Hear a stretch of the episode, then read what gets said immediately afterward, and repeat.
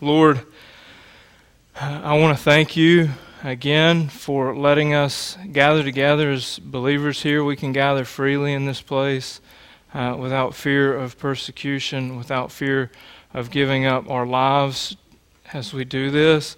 Um, and I want to thank you from the bottom of my heart uh, that you have placed me here, um, that you've given me this ability, Lord, um, that, that your love and kindness um, has shown through in that way for me and for my brothers and sisters in Christ.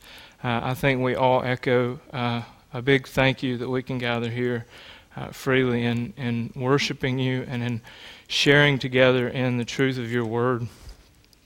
Um, but in that, I also want to always be reminded that as I worship and uh, openly proclaim your word here without real fear of death, that there are brothers and sisters uh, around the world, uh, quite possibly even now, who, who as they worship and uh, dig into your word, uh, they do it full well knowing that uh, someone could find out and that it could require of them their lives. So I, I, just want, as as I as I preach, as we gather together, freely and openly, I want us to be able to thank you that we can, and I want us to also realize that there are those that it may cost them their lives, uh, and and I want I want to echo what Scripture says about them that this world is not worthy of them. Um, as we open up tonight this text, these as we start wading Lord, as we start wading deeper and deeper into uh, chapters 9, 10, and 11, I just want to ask you that um, any false ideas that might would be in my mind, that you would.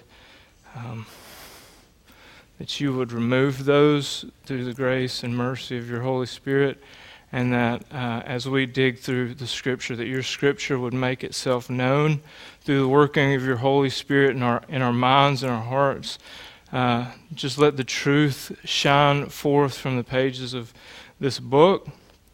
I pray that you would humble us by your word. I pray that you would shape us and form us as we uh, dig into your word. I pray that we would be a people who would be um,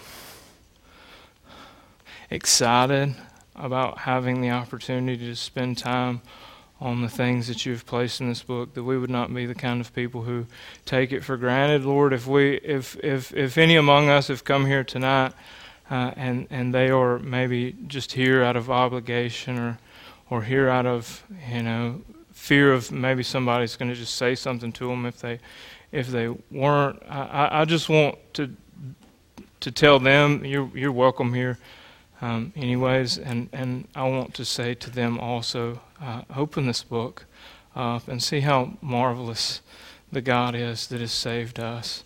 Um, and that, that, you are not something, um, and our knowledge of you is not something to be placed on a shelf or to be thought of one day a week, but that we should find each and every day of our lives that we are marveling at the glory of who you are and what you are doing. And I, I pray, Lord, that as I preach tonight, that you would, uh, in whatever way, uh, use me in fulfilling that truth, Lord, that we would, as we dig into your word, marvel at who you are and what you've done and what you are continuing to do in us. I thank you for Christ and I thank you for the cross.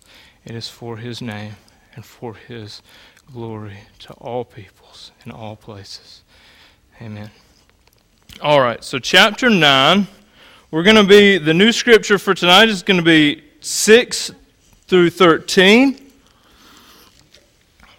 I want us to reflect a little bit on the opening. We covered the opening last week, partly because I didn't want us just to skip through it to get to what you would probably consider some of the meatier passages of text, and also because I think the way that Paul opens this up gives us some insight into what Paul's thinking and where Paul's going to be going for the chapters to come. So I want us to just kind of open up tonight and just in chapter 9 verse 1 and just kind of read through and reflect on what we saw last week. So chapter 9 of the book of Romans, verse 1. I'm speaking the truth in Christ. I'm not lying. My conscience bears me witness in the Holy Spirit. Again, let us see that there's three things here that Paul is kind of invoking to show the trustworthiness and the truth of what he's saying here. First, he's saying, I'm speaking where?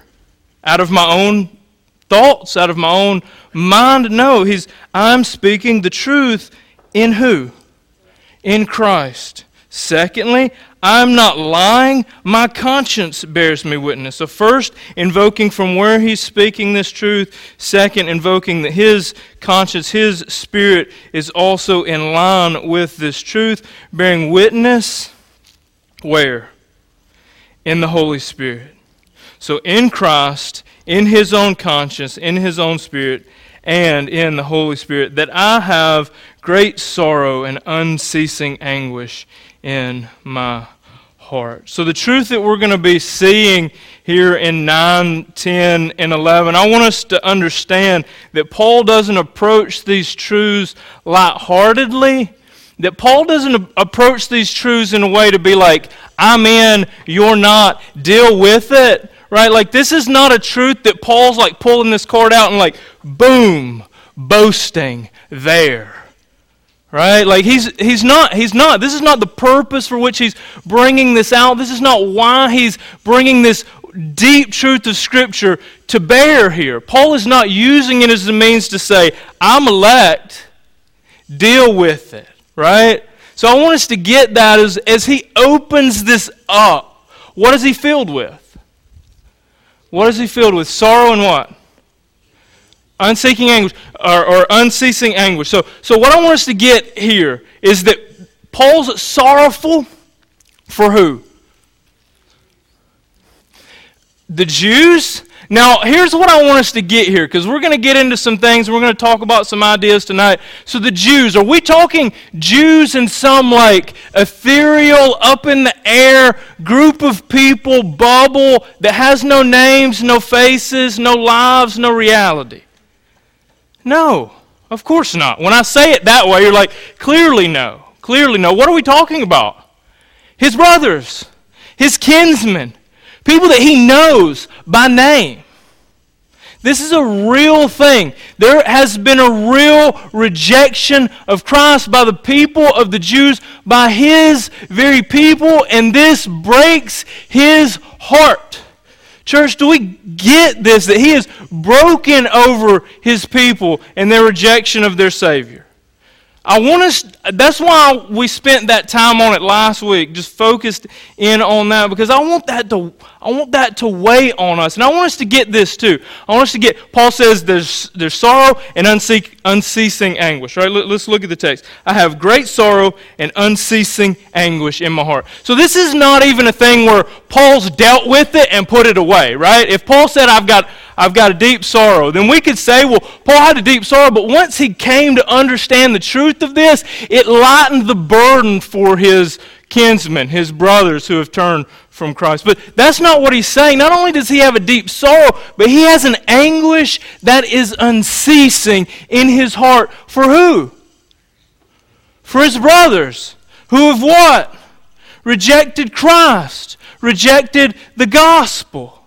He's burdened over these people, right? He's spent some time digging and thinking about what does it mean? Because as a Jew, I imagine he's standing back and he's thinking, all these promises that I grew up loving, grew up cherishing, grew up looking forward to, me and my brothers, I imagine as he was in whatever the, they called the seminary of the day with the Jews, as he's there with them and they're talking about Scripture and they're dream, dreaming about the promises that God's put forward. And then the large majority of them now have come to reject Christ. This burdens him and continues to burden him. He has a burden for who? The lost does, does Paul here tell us truly in Christ, by his conscience, in the Holy Spirit, that he has a genuine, sincere burden for the lost? Does he? Yes. Now I want to ask you another question.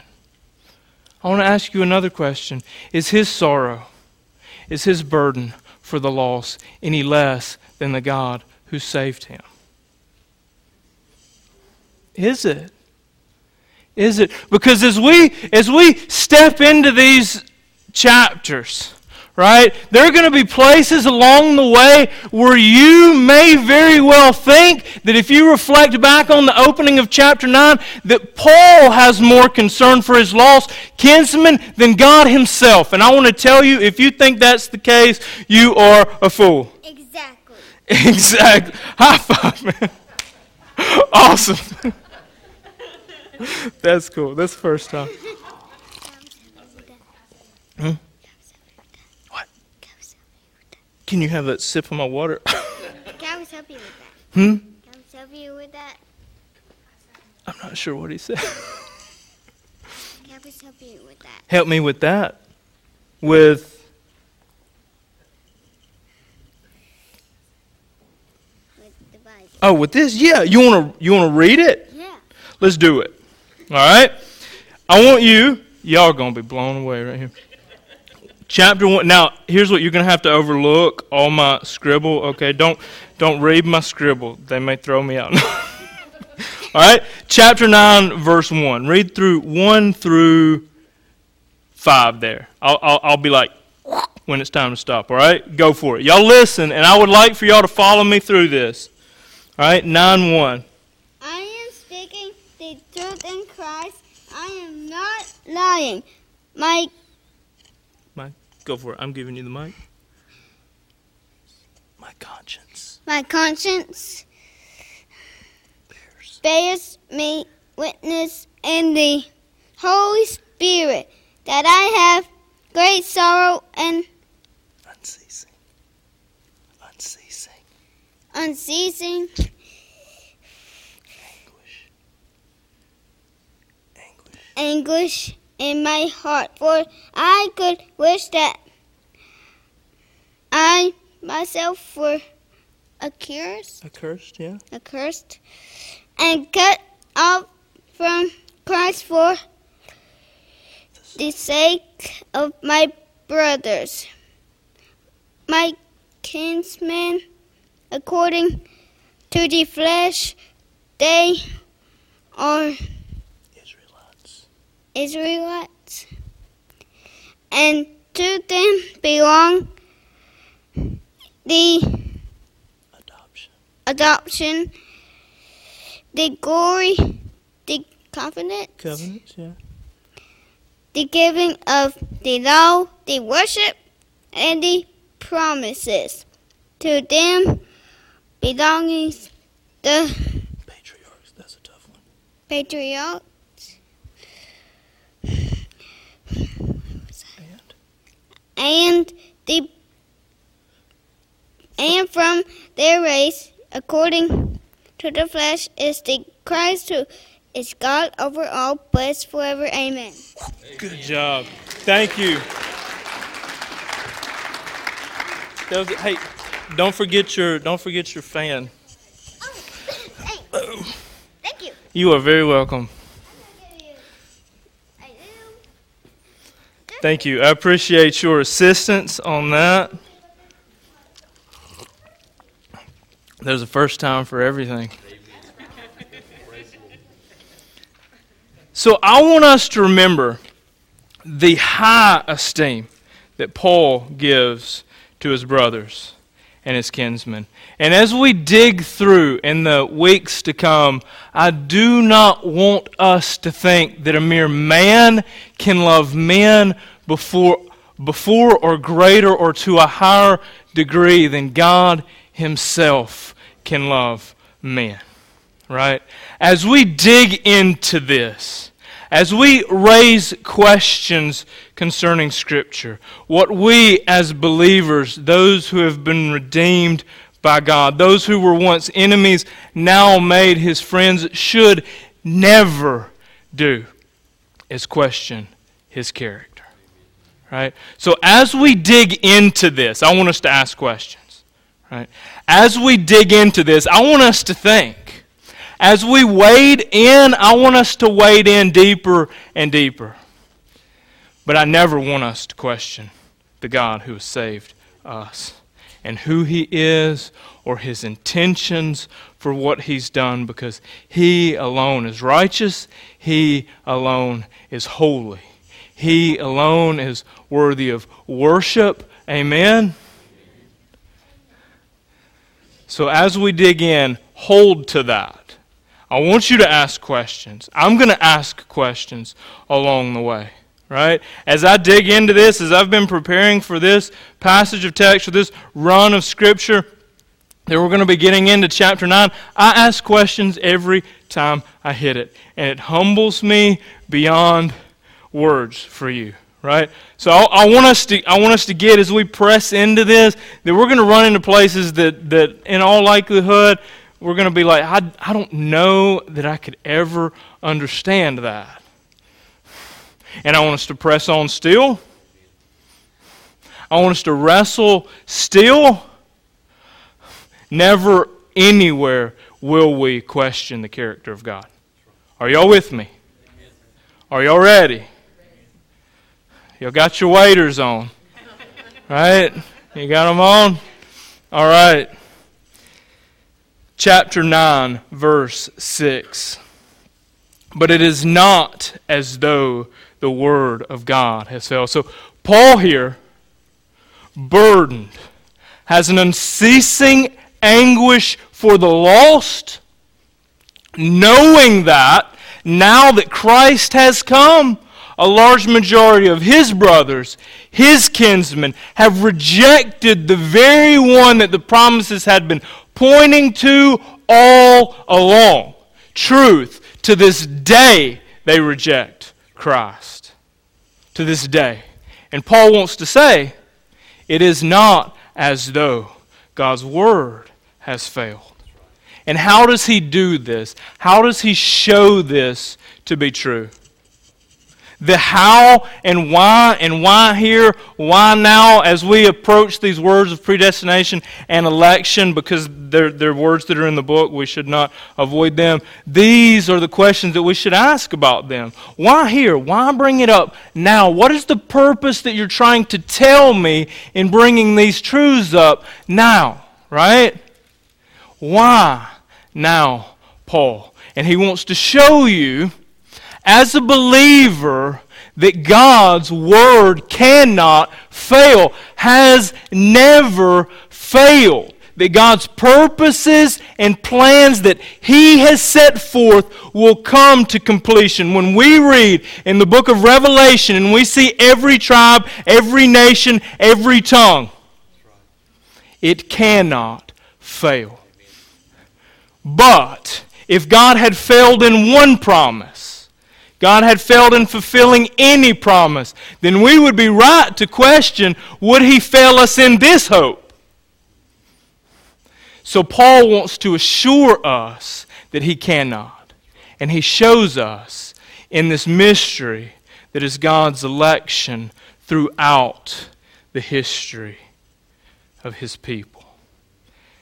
And then let's dig into this. So we're going to look a couple of places. If you can see my Bible here tonight, there's a there's quite a few little earmarks that I've got. We're going to look at each. He quotes a lot of scripture in this short little passage from uh, six through 13 here he's going to quote a lot of scripture and we're going to look at each and every one of them and we're going to look at them in the context for which uh, they, are, they are given there and ask the questions along the way. Why is Paul using this particular one? What is he trying to get across with this particular passage? So, the first thing he says when addressing the question, so all that he's going to be dealing with in the future is addressing this question.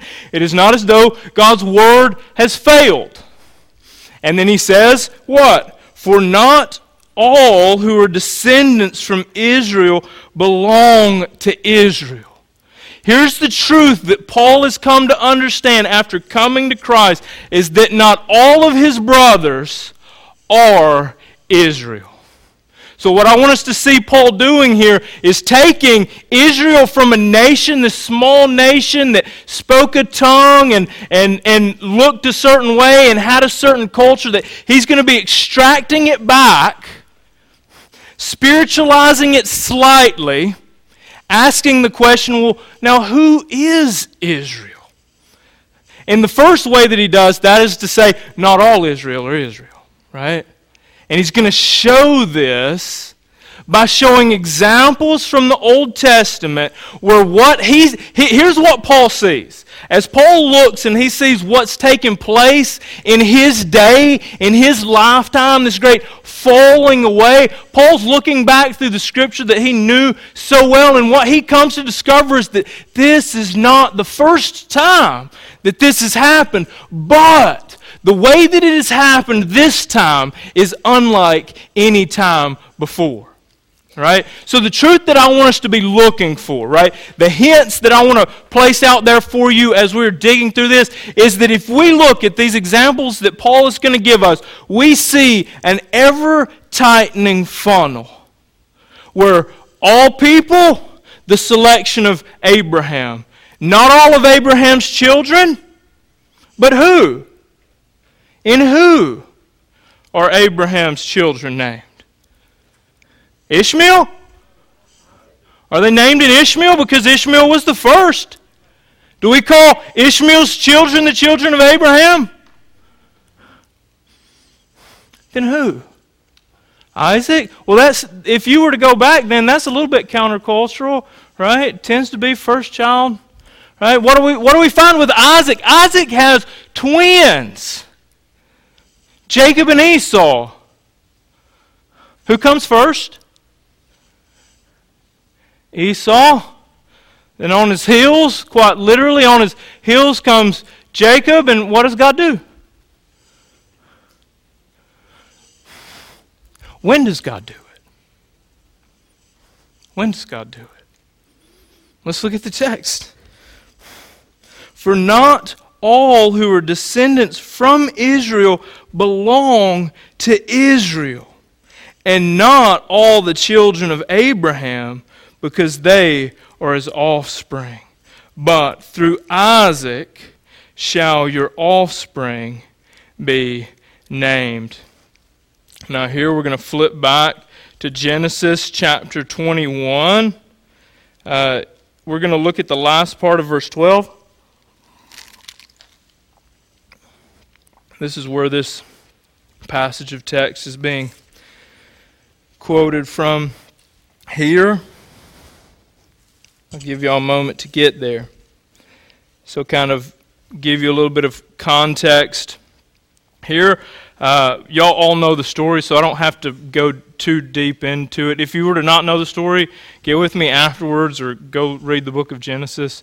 Um, after the creation stuff, it, it kind of quickly gets to Abraham and all of his, right? So, um, here we find the first son by man's efforts.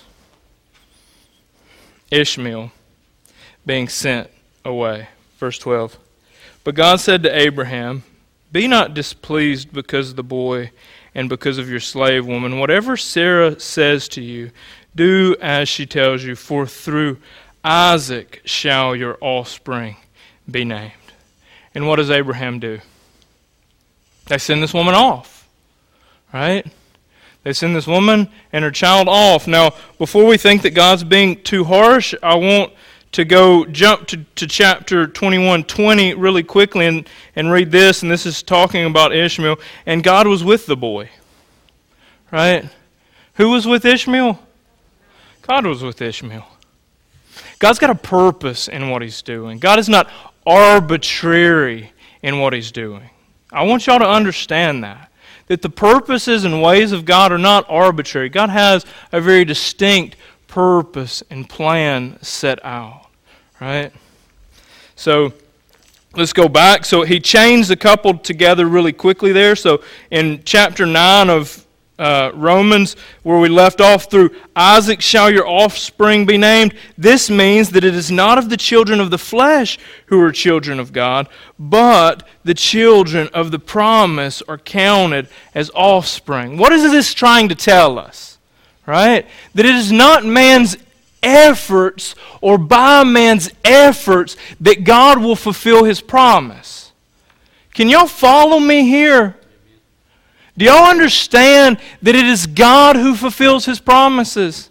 And this is why I'll say things like if, if every single one of you, and, and I say this knowing that it can't happen because God dwells within you, but if every single one of us decided that we were just going to test this whole thing and say, let's see God save the world without us, He'd save the world.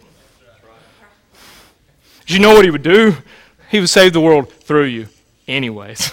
right? This is the work of God that dwells in us, right? So that God changes us from people who were enemies of Him to people who follow and run with Him, right? This is the work that God is doing, right? It's God's work, it's His way.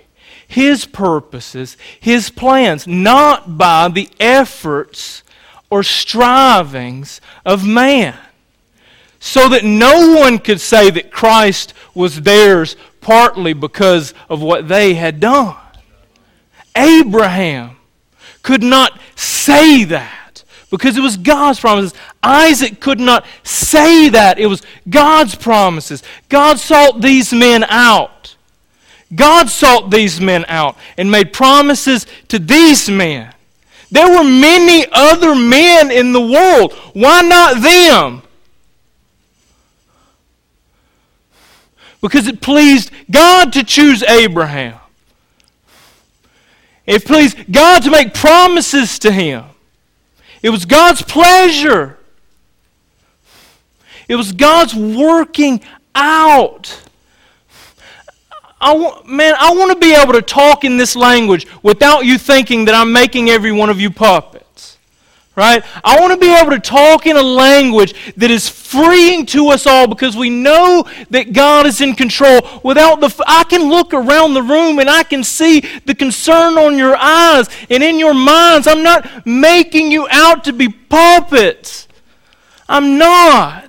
When I say that it's by God's work, by God's promise, by God's power, you should praise His holy name because if it was by your efforts, do you know what would happen? You would mess it up absolutely and completely.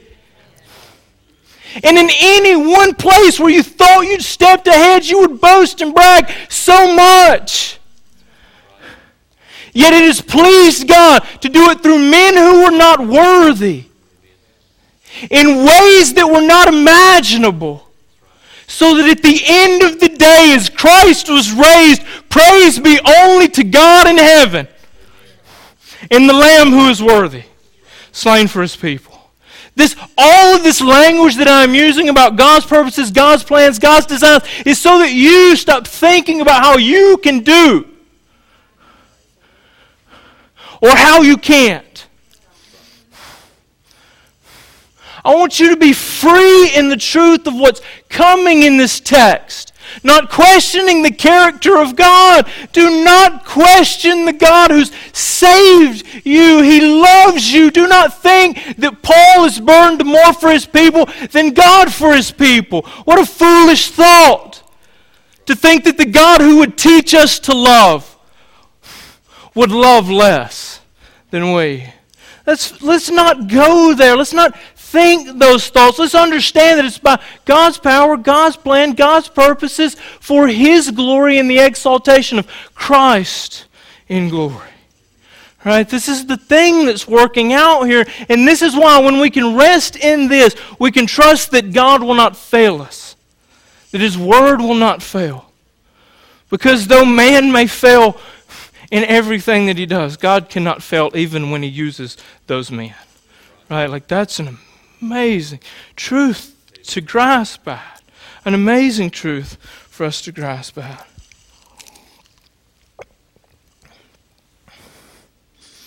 This means, verse 8, this means that it is not the children of the flesh who are the children of God, but the children of the promise. What is the promise concerning? Ultimately, in an ultimate sense, what is the promise concerning? Christ. The promise is ultimately in an ultimate sense concerning Christ. When we get down in a little bit, down towards the end of the sermon for tonight, and we look at God's purpose of election, I want you to know in the most ultimate sense, God's purpose of election is His glory in the exaltation of Christ. That is the ultimate sense for which we look and we say, What's God's purpose in election? It is His glory in the exaltation of Christ. Right? Simple takeaway. Let me say it again His glory in the exaltation of Christ. Let all other questions that we have fall by the wayside to that truth. That God is going to get glory through the Son that He sent, that died, and is redeeming a people for Himself for eternity. That will be true. I want us to get that. I want us to understand that. Though we may have many questions, I want that to be the central focus. So, but the children of the promise, these children of the promise ultimately led to Christ. And ultimately, many of these people that were part of this thing all along seem now to have fallen away. And Paul is using this discourse here to show why that should not take us by surprise. Because though Isaac was Second, God chose. This means that it is not the children of the flesh. Verse 9. For this is what the promise said, and this time next year I will return, and Sarah shall have a son. So let's flip over that briefly. Chapter 18, verse 10 of Genesis. Chapter 18, verse 10. We're going to be reading a little bit. I'm going to read 10 down through 14 um, just to kind of get us an idea of what's going on here. The Lord said, I will surely return to you about this time next year, and Sarah, your wife, shall have a son. So, what do you think is going to happen when he returns in a year? He's going to have a son. Was the, now, I want us to think about was there any way this doesn't happen? S- seriously, though? Y'all know what has to happen for people to have babies. All right, we're adults. We can at least step into the PG area. Y'all know what takes place. Well, some of us are not adults. Don't ask your parents. you know what? Could he have been like, let's test this thing out? No, he's a dude. and what did I say last week? You can't deny who you are, right? You can't. It's gonna happen, man. It's going to happen. Whether God has to send a spirit of passion on you or what, you're going to have a son in a year. Why? Because God said so. Period. Period. I'm guessing, just because I, I know how men work, that probably Abraham didn't have to be convinced too much. Right? I'm guessing that probably uh, Isaac neither. None of them. They're, they're men and they're fallen men. So the Lord said, Surely I will return to you about this time next year, and Sarah, your wife, shall have a son. And Sarah was listening in the tent door behind them. Now Abraham and Sarah were old, advanced in years. That could pose problems, but not for God. The weight of women had ceased to be with Sarah, so Sarah laughed to herself, saying, uh, After I am worn out and my Lord is old, shall you have pleasure? The Lord said to Abraham, Why did Sarah laugh and say, Shall I indeed bear a child now that I am old? Verse 14 Is anything too hard for the Lord? Do you think, do you think that maybe, possibly, in the way that God has set this whole thing up, that He wanted to show us the truth of these kind of things? Right? Do you, do you think that he wanted to, sh- like, let's stack the deck against him and he wins? Right? Like, you can't have kids anymore, but oh, yes, you can. If God tells you next year you're having a son, do you know what you were having? Now, you don't have to go get the sonar thing. You're having a son next year when he returns. Do you know what he's going to do? He's going to return, and you're going to have a son. And I want to ask you, church, is anything too hard for the Lord? Absolutely, absolutely not. Nothing is too hard for the Lord. 10. And not only so, but also when Rebekah had conceived children by one man, our father Isaac, though they were not yet born and had done nothing, either good or bad.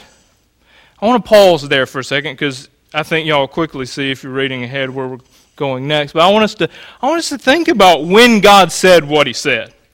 Right?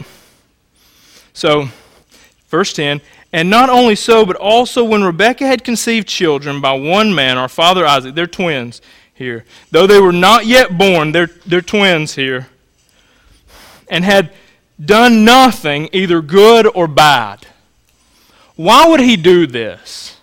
Why would he do this? Why would he make this statement before either of them was born? It's not based on merit. It's not based on flesh. It's not based on the efforts of man. God's decisions are his decisions. And to show us this, to show us this, what does he do? He makes his predictions before. Now, could these predictions fail? Could they fail? Say that, say that she's walking with twins in here and she trips on a stone. Can God's promises fail? I, I want to tell you, we live in a very good time in history where, for where we're at, at least in the United States, we don't have to worry too much about giving birth. And I'm, my Bible's losing all the papers. We don't have to worry too much about giving birth. When, when you take your wife to the hospital, you can be fairly certain that you will come home with her. But for a large portion of human history, birthing was a very, very, very dangerous thing. Not only for the mother, but for the children as well. When God says this, let's, let's flip now. Genesis chapter 25. So, first, let's go ahead and read through. So, y'all be kind of put a finger over in chapter 25 of Genesis. We're going to be looking at verse 23, and I want us to look at how this verse continues on. So, verse 11 Though they were not yet born and had done nothing, either good or bad. And here's why. Here's why. Why did God make the prediction then? Why did He say what we're going to go and read then? This is the reason. In order that God's purpose of election might continue. Let me read that again. The words are there, and this is why I say let us not be afraid of them. Let us dig into them. The words are there. In order that God's purpose of election might continue, and not because of works, but because of Him who calls. Verse 12 She was told, the older will serve the younger. And we're going to look at that. We're going to look at the full context of what's told to her then. We're, these are two places we're going to spend a little bit of time just thinking, and, and I want to throw some things out there for you guys for homework as you go out into the, into the week to be thinking and considering. Um, tonight, some of you, as we kind of end on this, some of you are going to be very, very, very, very pleased. Some of you may be like, hmm, I didn't see that coming. Um, and, and, and for both groups, I want to say just wait till next week, right? So, um, that being said, let's go and let's go and look at the context for which Paul is here bringing these two passages of text. The last one we're, we're, we're going to end in Romans for tonight is going to be, as it is written, Jacob have I loved, but Esau have I hated. And as I read that verse, I wonder if I'm the only one that, as I read a verse like that, that doesn't cause me to maybe stop for a second. Right? Can, can y'all be maybe honest with me? Right? As you read that verse, have any of you ever read that verse and maybe in the back of your mind you thought, could I be? Could I be the one that he hated? And what would that mean? Here's where I want us to say do not question the character of God. Instead, dig into Scripture. Right? When you hit these things, don't close it. Don't say, I'm not smart enough or I can't do it enough, right? I want you to get that the early church was founded on men who had lesser jobs than I, whose take home pay was less than most of you. God needs not geniuses. God needs people who open his book. And this is what I wanted. I want, always. Have I not, church, have I not always been a preacher who has said, please dig into this book? When we hit passages of text like this, that calls us to ask questions, some of which are questions that as believers should never cross our mind, like questions that question the character and nature of the God who saved us, should never cross our mind. He is good and holy. These passages of text like this tend to be the ones that cause us to be like, I'm just going to stay away from that book altogether. I don't want us to do that. I want us instead to press into the text. So, at the beginning of the sermon, I told you that we would get here in order that the per, that God's purpose of election might continue. And I ask you the question, what is God's purpose of election? I've told you already. So I, I told you like four times, like back to back to back to back. Right? Do y'all remember what I said? Does anybody rem- rem- remember it?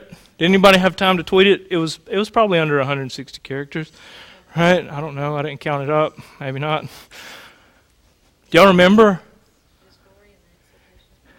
that that ultimately the purpose of election, God's purpose for election, is whose glory? His glory. In what? The exaltation of Christ we see who God is most clearly in the cross. God is magnified in the cross in a way that we could not even dream of in any other way. This is a crazy thing to consider, right? And as I say that, I think of all the things that had to happen for the cross to come to be. And, and, and, and as I think of this, I think how humbling it is that the cross did come to be. Because do y'all, do y'all know, and this is why I harp so much, this is why I harp like I do at the inability of man to save himself. This is why I tell you time and time and time again that you did not seek God because you needed him. You are not, would not, could not ever accomplish what He has done. Every man, woman, and child alive that has come from Adam, who does that exclude? None. What hope would they have without the cross? None. None. Now, I think God probably had options, right? And I think God chose the cross. When I say that I think God had options, right? Because God did not have to choose to save any. Ask the angels who rebelled against him if you think God owes one to stretch out his hand in mercy because he owes no one. God chose to show mercy, and he chose to show mercy through the cross. The purpose of God's election is his glory in the cross of Christ. Know that. Rejoice in that you are saved today because you place your faith in Christ had he not sacrificed his life, had the purpose of God's plan for election not come to be, you would all be lost. And the truth is, you would not know none the different. You would be no wiser to that truth because you would still be fixed in a Romans chapter 3 truth where you seek not God. And you might say to yourselves, well, it seems like the world is seeking after God. They may seek after God in all these other ways. And I'll say, that's not God. That's not God. What we would find is man made religion that could not. So we need God's purposes. We need God's plans. And we land here. She was told. Let's flip over now to Genesis chapter 25. I want us to look at the passage where he has kind of pulled this idea out of, and I want us to look at it in full. So, chapter 25, we're going to look at verse 23. So, I want us to understand first also uh, 23 21. And Isaac prayed to the Lord for his wife because she was barren. So, I want us to get again that we're in this situation with Isaac uh, and his wife here that she cannot have children. Isaac prays, the Lord grants, and in all of this, this beautiful working together of prayer, things that are not doable, and still the working out of God to show us that it is God at every step of the way. Verse 23 And the Lord said to her, So this is before they're born. The Lord said to her, Two nations are in your womb Two peoples from within you shall be divided. One shall be stronger than the other. The other, or the older, shall serve the younger. So, what, what is God telling Isaac and his wife here, or excuse me, Jacob and his wife here are going to become of their children? They're going to have them. They will not fail to have them. And what else? What can we conclude from this passage of text? So, yeah, so they're going to be divided. Let's not get there yet, right? So they're going to be two nations, right? So what does that mean? So they're going to grow up, they're going to have kids. Can God fail in any of this? See, a lot of times we like to jump really quickly to some spots, but I want us to, to get that for us to get to those spots, we have to pass through what oftentimes seem to be mundane places along the way. These two children will grow up to be nations. They will have children, those children will have children, and it will go on and on. Nations will form from this. And what else? They shall be divided. One shall be stronger than the other the older shall serve the younger. Now, what and in what context is this speaking? Right? And here's where I would this is the homework for the week. Go out and look at the lives of Jacob and Esau. See if during their lifetimes as individuals. Now, I'm not talking about as they became nations, but their lifetimes as individuals. See if Jacob and Esau, these truths ever came to them, right? See if, see if, the, if the older was uh, a servant to the younger in their life, right?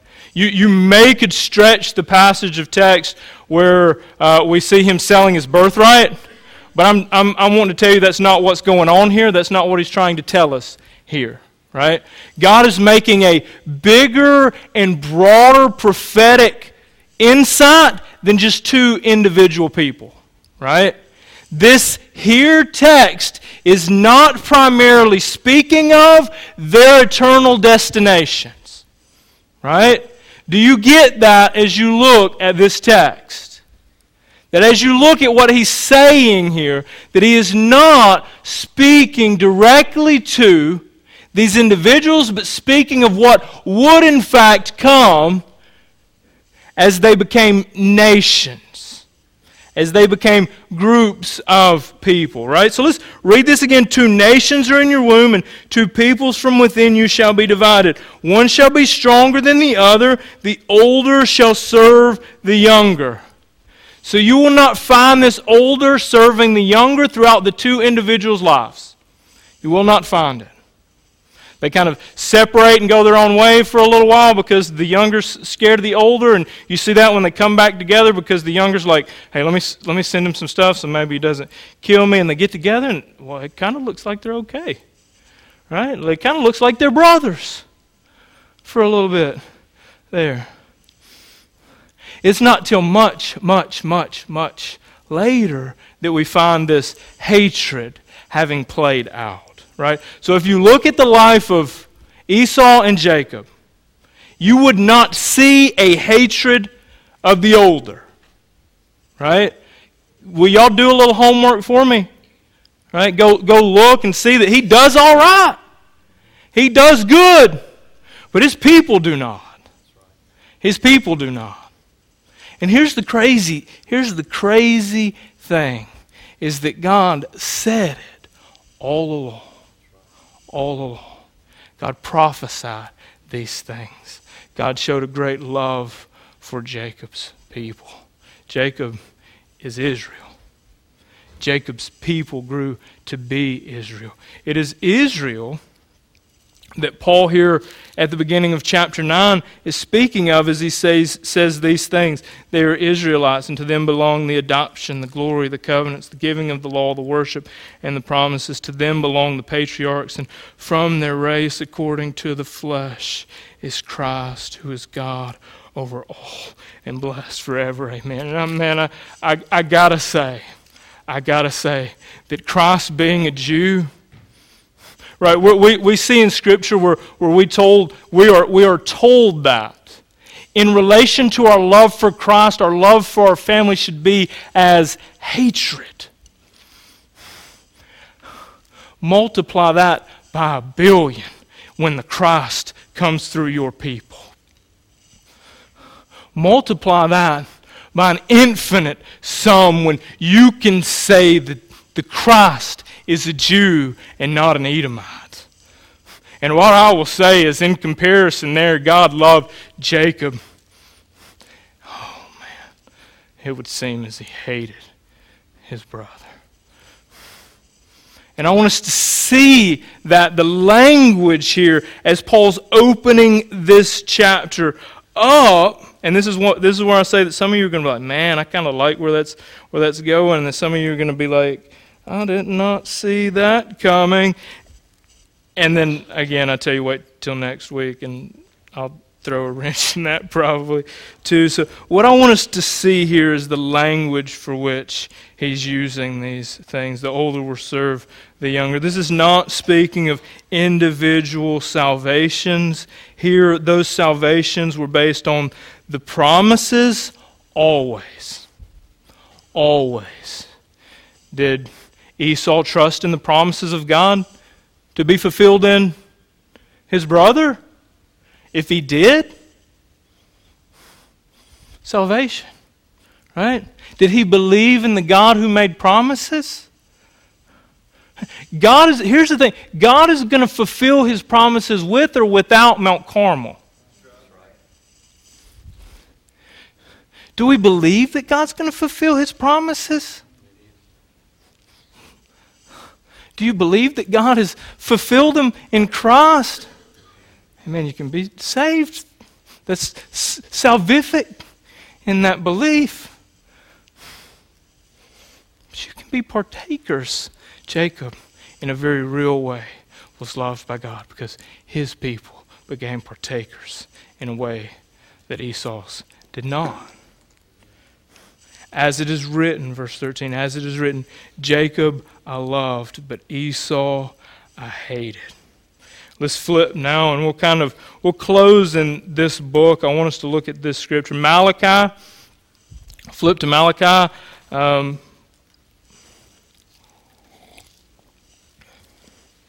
we're going to be in the first chapter of Malachi, the opening of Malachi. Malachi chapter 1, verse 2.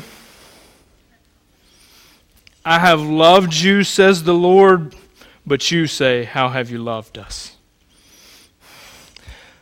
As I open this book, and this will be another homework session for y'all, and this is not a hard one. You can do this in five minutes, right? Like it's four chapters, it's a, it's a page front and back, right?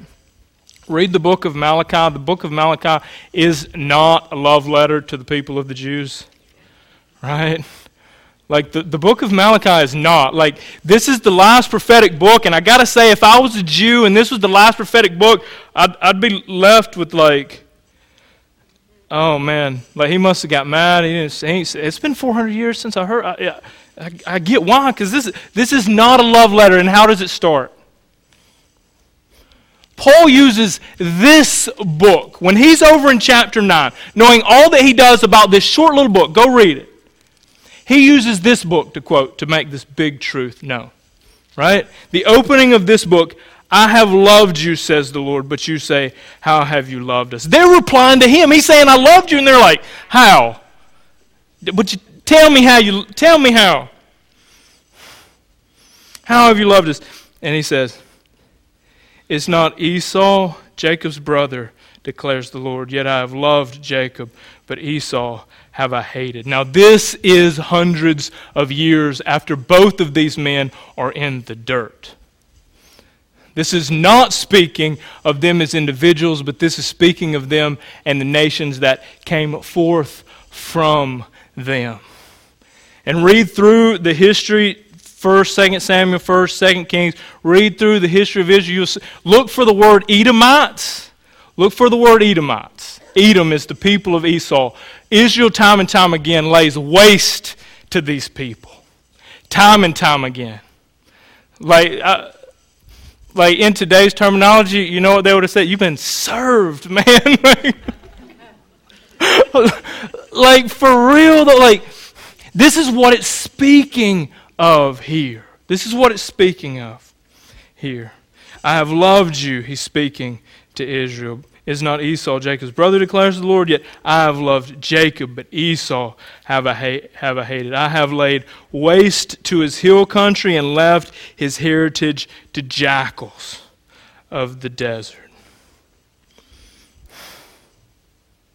Some of us, some of you, um, probably even in the presentation of this, you, you, I, I, say you probably like the way that that's going.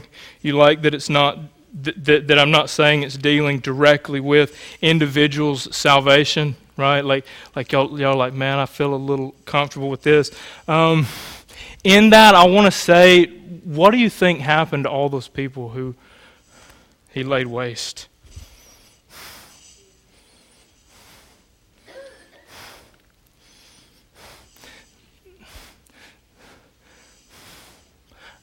I think of this and I think they were carrying the sword. It was man's sword.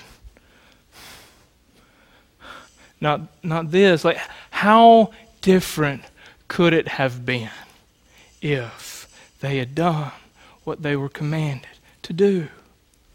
Like, the promises, if you go back and you look at the promises, like Abraham and his descendants were to be a blessing to the nations, yet instead they destroy many of them in their path.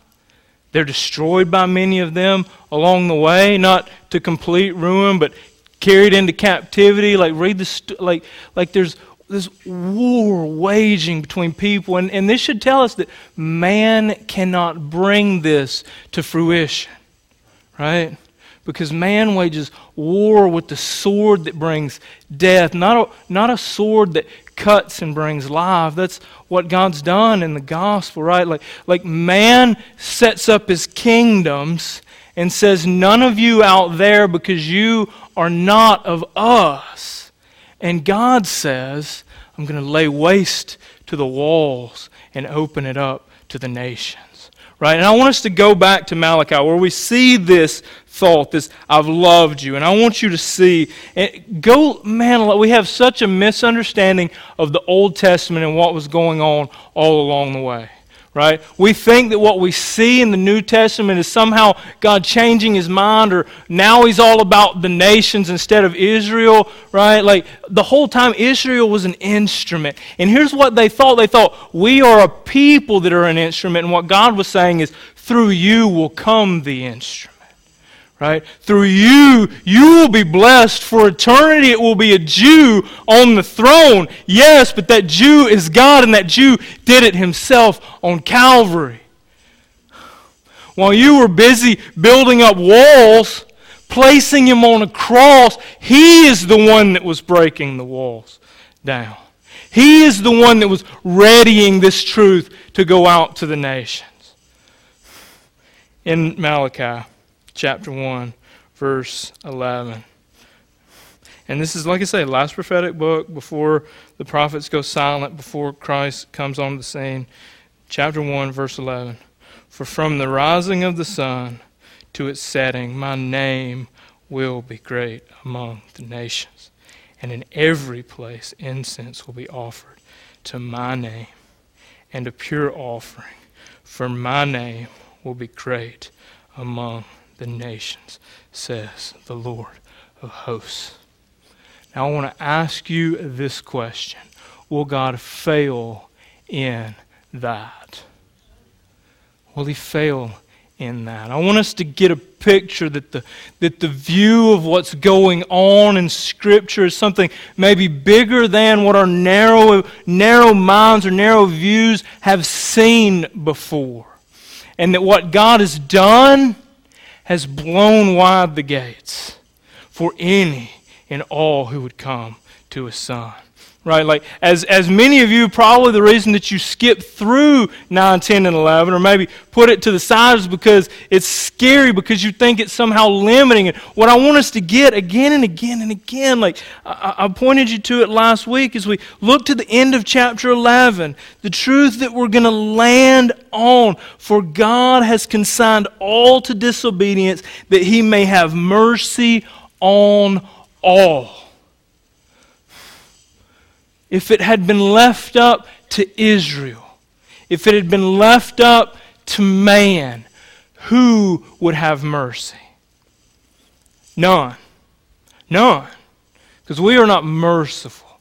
It is God whose character is upright. It is God's purposes and plans that cannot fail. Let us be a people who align ourselves with the God who cannot fail.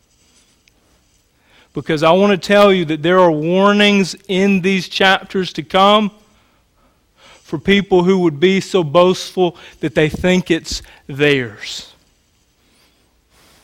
And I want to tell you that He does not need us to fulfill His promises.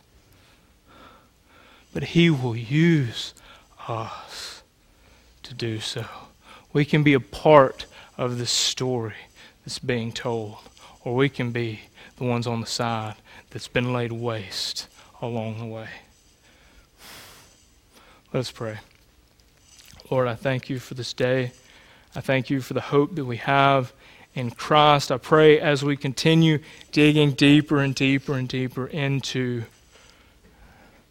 chapters 9, 10, and 11 of Romans that uh, you would prepare our hearts, prepare the soul of our souls to be made ready for the fruit that you will bear in them as your word takes root, as the hope of the gospel is renewed in us. Lord, let us, under, let us understand that, that the purpose of it all is your glory through the exaltation of your Son. Lord, be with us as we go out this week. Use us in our workplaces, use us in our homes, use us as we're filling up our cars to get gas, as we're buying groceries at the grocery store. Lord, in every aspect of our lives, let us be made ready. Let us understand that people's hope is not in themselves, that their hope is in the truth of Christ. And that when we find our hope, we find that our greatest desire lines up with God's purposes. That our greatest desire will be to exalt the name of Christ in all places, to all people, every tribe, every nation, every tongue. When we know you, when we know who you are, when we know what you and you alone are doing, what you have done, what you are sure to accomplish, that we would be encouraged and that we would rise up, Lord. Let your church arise.